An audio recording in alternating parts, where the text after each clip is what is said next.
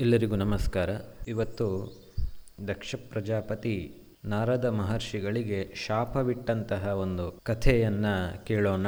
ಮಹಾವಿಷ್ಣು ದೇವರ ಮಾಯೆಯಿಂದ ಪ್ರಭಾವಿತನಾದಂತಹ ದಕ್ಷ ಪ್ರಜಾಪತಿಯು ಸಂತಾನ ಅಭಿವೃದ್ಧಿಯಲ್ಲಿ ಆಸಕ್ತಿಗೊಂಡು ತನ್ನ ಪತ್ನಿಯಾದಂತಹ ಪಾಂಚಜನಿಯಲ್ಲಿ ಹತ್ತು ಸಾವಿರ ಪುತ್ರರನ್ನ ಪಡಿತಾನೆ. ಈ ಪುತ್ರರೇ ಹರಿಯಶ್ವರು ಅಂತ ಹೇಳಿ ಪ್ರಸಿದ್ಧರಾಗ್ತಾರೆ. ಪ್ರಜಾಪತಿ ದಕ್ಷನ ಎಲ್ಲ ಮಕ್ಕಳು ಕೂಡ ತಂದೆಯ ಹಾಗೆ ವಿನಯಶಾಲಿಗಳಾಗಿರ್ತಾರೆ. ಪಿತೃವಾಕ್ಯ ಪರಿಪಾಲನೆಯನ್ನ ಮಾಡ್ತಾ ಇರ್ತಾರೆ. ಒಮ್ಮೆ ದಕ್ಷ ಇವರಿಗೆ ಆಜ್ಞೆ ಮಾಡ್ತಾನೆ, ಏನು ಅಂತ ಹೇಳಿದರೆ, ಸಂತಾನವನ್ನ ಪಡೆಯಬೇಕು ಅಂತ ಆವಾಗ ಅವರೆಲ್ಲರೂ ಕೂಡ ಪಶ್ಚಿಮ ದಿಕ್ಕಿನ ಕಡೆಗೆ ತೆರಳ್ತಾರೆ. ಅಲ್ಲಿ ಸಿಂಧು ನದಿಯು ಸಮುದ್ರವನ್ನ ಸೇರುವ ಜಾಗದಲ್ಲಿ ನಾರಾಯಣ ಸರಸ್ಸು ಅಂತ ಹೇಳುವ ಪವಿತ್ರ ತೀರ್ಥ ಕ್ಷೇತ್ರದಲ್ಲಿ ಭಗವಂತನ ಧ್ಯಾನವನ್ನ ಶುರು ಮಾಡ್ತಾರೆ. ಅತ್ಯಂತ ಕಠಿಣ ತಪಸ್ಸನ್ನು ಮಾಡ್ತಾ ಇದ್ದಂಥ ಇವರನ್ನ ಗಮನಿಸಿದ ನಾರದ ಮಹರ್ಷಿಗಳು ಆ ವೇಳೆಗೆ ಅಲ್ಲಿ ಬಂದು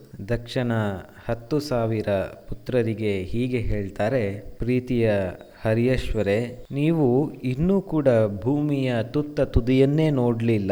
ಅಲ್ಲಿ ಒಬ್ಬನೇ ವಾಸ ಮಾಡುವಂತಹ ಒಂದು ಸಾಮ್ರಾಜ್ಯ ಉಂಟು.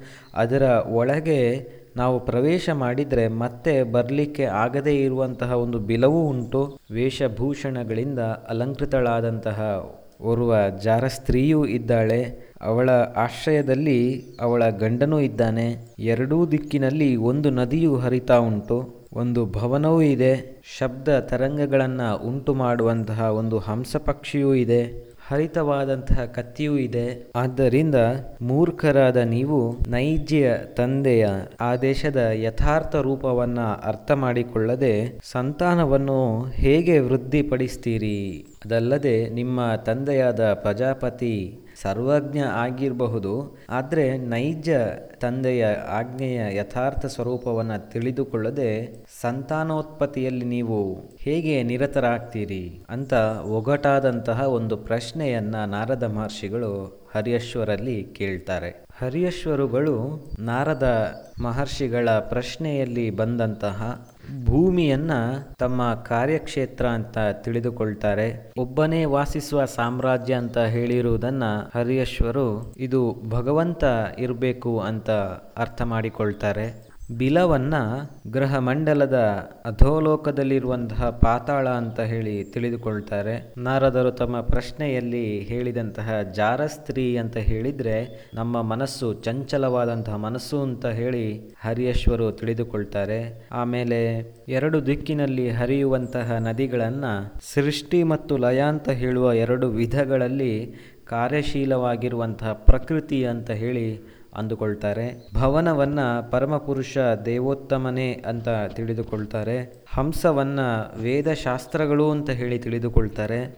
ಶಾಶ್ವತವಾದ ಕಾಲನೇ ಅತಿ ಹರಿತವಾದಂತಹ ಕತ್ತಿ ಅಂತ ತಿಳಿದುಕೊಳ್ತಾರೆ. ಅದಲ್ಲದೆ ನೈಜ ತಂದೆಯಾದ ವೇದಶಾಸ್ತ್ರಗಳ ಯಥಾರ್ಥ ಉದ್ದೇಶವನ್ನ ತಿಳಿದುಕೊಳ್ಳದೆ ಅಜ್ಞಾನಿಗಳ ಹಾಗೆ ಈ ಭೂಮಿಯ ಮೇಲೆ ಇರುವ ತಂದೆಯ ಆಜ್ಞೆಯನ್ನ ಪಾಲಿಸ್ತಾ ಇದ್ದೇವೆ. ಆ ಮೂಲಕವಾಗಿ ಕಾಮ್ಯ ಕರ್ಮಗಳಲ್ಲಿ ನಿರತರಾಗಿದ್ದೇವೆ. ಇದು ಅಸಮಂಜಸವಾಗಿದೆ ಅಂತ ಹರಿಯೇಶ್ವರುಗಳಿಗೆ ಈ ವೇಳೆಗೆ ಅರ್ಥ ಆಗ್ತದೆ. ದಕ್ಷ ಪ್ರಜಾಪತಿಯ ಪುತ್ರರಾದ ಹರಿಯೇಶ್ವರು ನಾರದ ಮುನಿಗಳ ಉಪದೇಶವನ್ನ ಶ್ರದ್ಧಾ ಭಕ್ತಿಯಿಂದ ಕೇಳಿ ಅವರು ಬಳಿಕ ನಾರದ ಮಹರ್ಷಿಗಳಿಗೆ ಪ್ರದಕ್ಷಿಣೆಯನ್ನು ಹಾಕಿ, ಮತ್ತೆ ಭೌತಿಕ ಜಗತ್ತಿಗೆ ಹಿಂತಿರುಗಿ ಬರಲಿಕ್ಕೆ ಆಗದೇ ಇರುವಂತಹ ಭಗವತ್ ಸಾಕ್ಷಾತ್ಕಾರದ ದಾರಿಯಲ್ಲಿ ಮುಂದುವರಿತಾರೆ. ನಾರದ ಮಹರ್ಷಿಗಳು ಈ ರೀತಿ ಉಪದೇಶವನ್ನ ಮಾಡಿ ಹರ್ಯೇಶ್ವರುಗಳಿಗೆ ಲೌಕಿಕದಲ್ಲಿ ನಿರಾಸಕ್ತಿ ಬರುವ ಹಾಗೆ ಮಾಡಿದ್ದು ದಕ್ಷ ಪ್ರಜಾಪತಿಗೆ ಗೊತ್ತಾಗ್ತದೆ. ಈ ಸಂದರ್ಭದಲ್ಲಿ ದಕ್ಷ ಪ್ರಜಾಪತಿಗೆ ನಾರದ ಮಹರ್ಷಿಗಳ ಮೇಲೆ ಬಹಳಷ್ಟು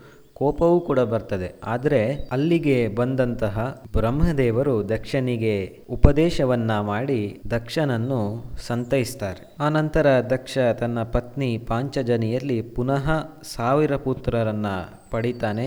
ಅವರೇ ಸಬಲಾಶ್ವರು ಅಂತ ಹೇಳಿ ಪ್ರಸಿದ್ಧರಾಗ್ತಾರೆ. ಈ ಸಬಲಾಶ್ವರುಗಳು ಕೂಡ ತಮ್ಮ ತಂದೆಯ ಆಜ್ಞೆಗೆ ಅನುಸಾರವಾಗಿ ವಂಶಾಭಿವೃದ್ಧಿಗಾಗಿ ತಮ್ಮ ಅಣ್ಣಂದಿರು ಈ ಹಿಂದೆ ಎಲ್ಲಿ ತಪಸ್ಸನ್ನ ಮಾಡ್ತಾ ಇದ್ರೋ, ಅಲ್ಲೇ ಹೋಗಿ ತಪಸ್ಸಲ್ಲಿ ನಿರತರಾಗ್ತಾರೆ. ಆವಾಗ ಮತ್ತೆ ನಾರದ ಮಹರ್ಷಿಗಳು ಬಂದು ಒಗಟಾದ ಪ್ರಶ್ನೆಯ ಮೂಲಕ ಉಪದೇಶವನ್ನ ಮಾಡಿ, ಸವಲಾಶ್ವರು ಎಲ್ಲರೂ ಕೂಡ ಭಗವಂತನನ್ನ ಸೇರುವ ಹಾದಿ ಹಿಡಿಯುವ ಹಾಗೆ ಮಾಡ್ತಾರೆ. ಇದರಿಂದ ದಕ್ಷನಿಗೆ ಬಹಳಷ್ಟು ಕೋಪ ಬರ್ತದೆ. ಆತ ಕ್ರೋಧದಿಂದ ನಾರದರಿಗೆ ಹೀಗೆ ಹೇಳ್ತಾನೆ, ನೀವು ಸಾಧು ಸಂತರ ವೇಷವನ್ನು ಧರಿಸಿದ್ರೂ ನಿಜವಾದ ಸಾಧು ಅಲ್ಲ.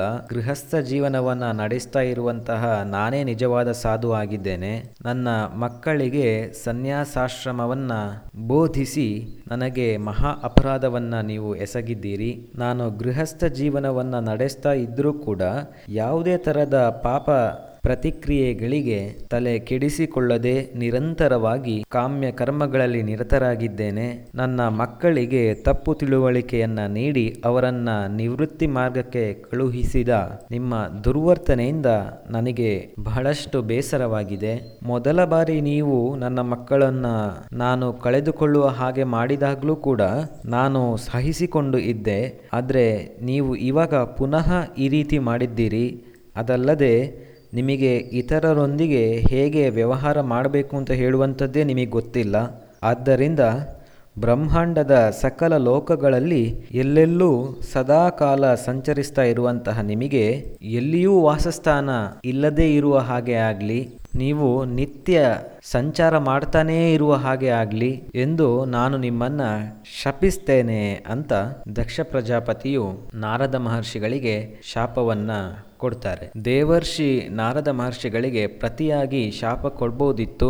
ಆದರೂ ಅವರು ಶಾಪವನ್ನು ಕೊಡಲಿಲ್ಲ. ಬದಲಾಗಿ ಅವರು ಹೇಳ್ತಾರೆ, ಹೌದು, ನೀನು ಕೊಟ್ಟಂತಹ ಶಾಪ ಬಹಳಷ್ಟು ಒಳ್ಳೆಯದೇ ಆಗಿದೆ. ನಾನು ನಿನ್ನ ಶಾಪವನ್ನು ಸ್ವೀಕರಿಸ್ತೇನೆ ಅಂತ. ಹೀಗೆ ದಕ್ಷನ ಶಾಪದಿಂದ ನಾರದ ಮಹರ್ಷಿಗಳಿಗೆ ಎಲ್ಲಿಯೂ ವಾಸಸ್ಥಾನ ಇಲ್ಲದೆ ನಿರಂತರ ಸಂಚಾರ ಮಾಡುವ ಪರಿಸ್ಥಿತಿ ಬಂತು. ಇದಿಷ್ಟು ದಕ್ಷ ಪ್ರಜಾಪತಿ ನಾರದ ಮಹರ್ಷಿಗಳಿಗೆ ಶಾಪ ಕೊಟ್ಟ ಕಥೆ. ಧನ್ಯವಾದಗಳು.